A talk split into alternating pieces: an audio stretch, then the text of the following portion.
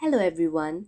In this week's session, we will be finding Jesus in our decision making.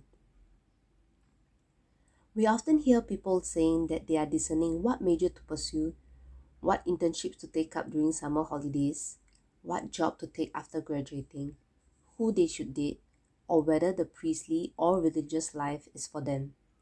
However, do we know what discernment really is? This week, we will be looking into how to better equip ourselves and cultivate a genuine discerning heart. As CGLs, ponder and reflect on the article written by Anne Young on what is discernment really. The article has clearly explained the heart of discernment and why it is important to have a discerning heart as a disciple of Christ. As part of the commentary in the booklet, there is a four part video series created by a group of religious brothers and priests. Do take the time to watch it with your CG as well.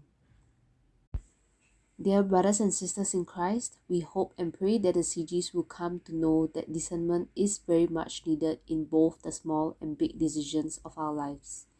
That we will have the strength to always follow where the Lord is leading, even if it might require a lot of ourselves to do so.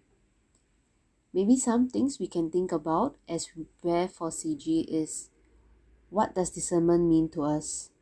How is it similar or different to the reflection content? Are we able to let Him guide us in all areas of our life? Jesus has already found you in your decision making. The question is will you reach out to the hand that longs to guide you? Have a blessed time with your CG.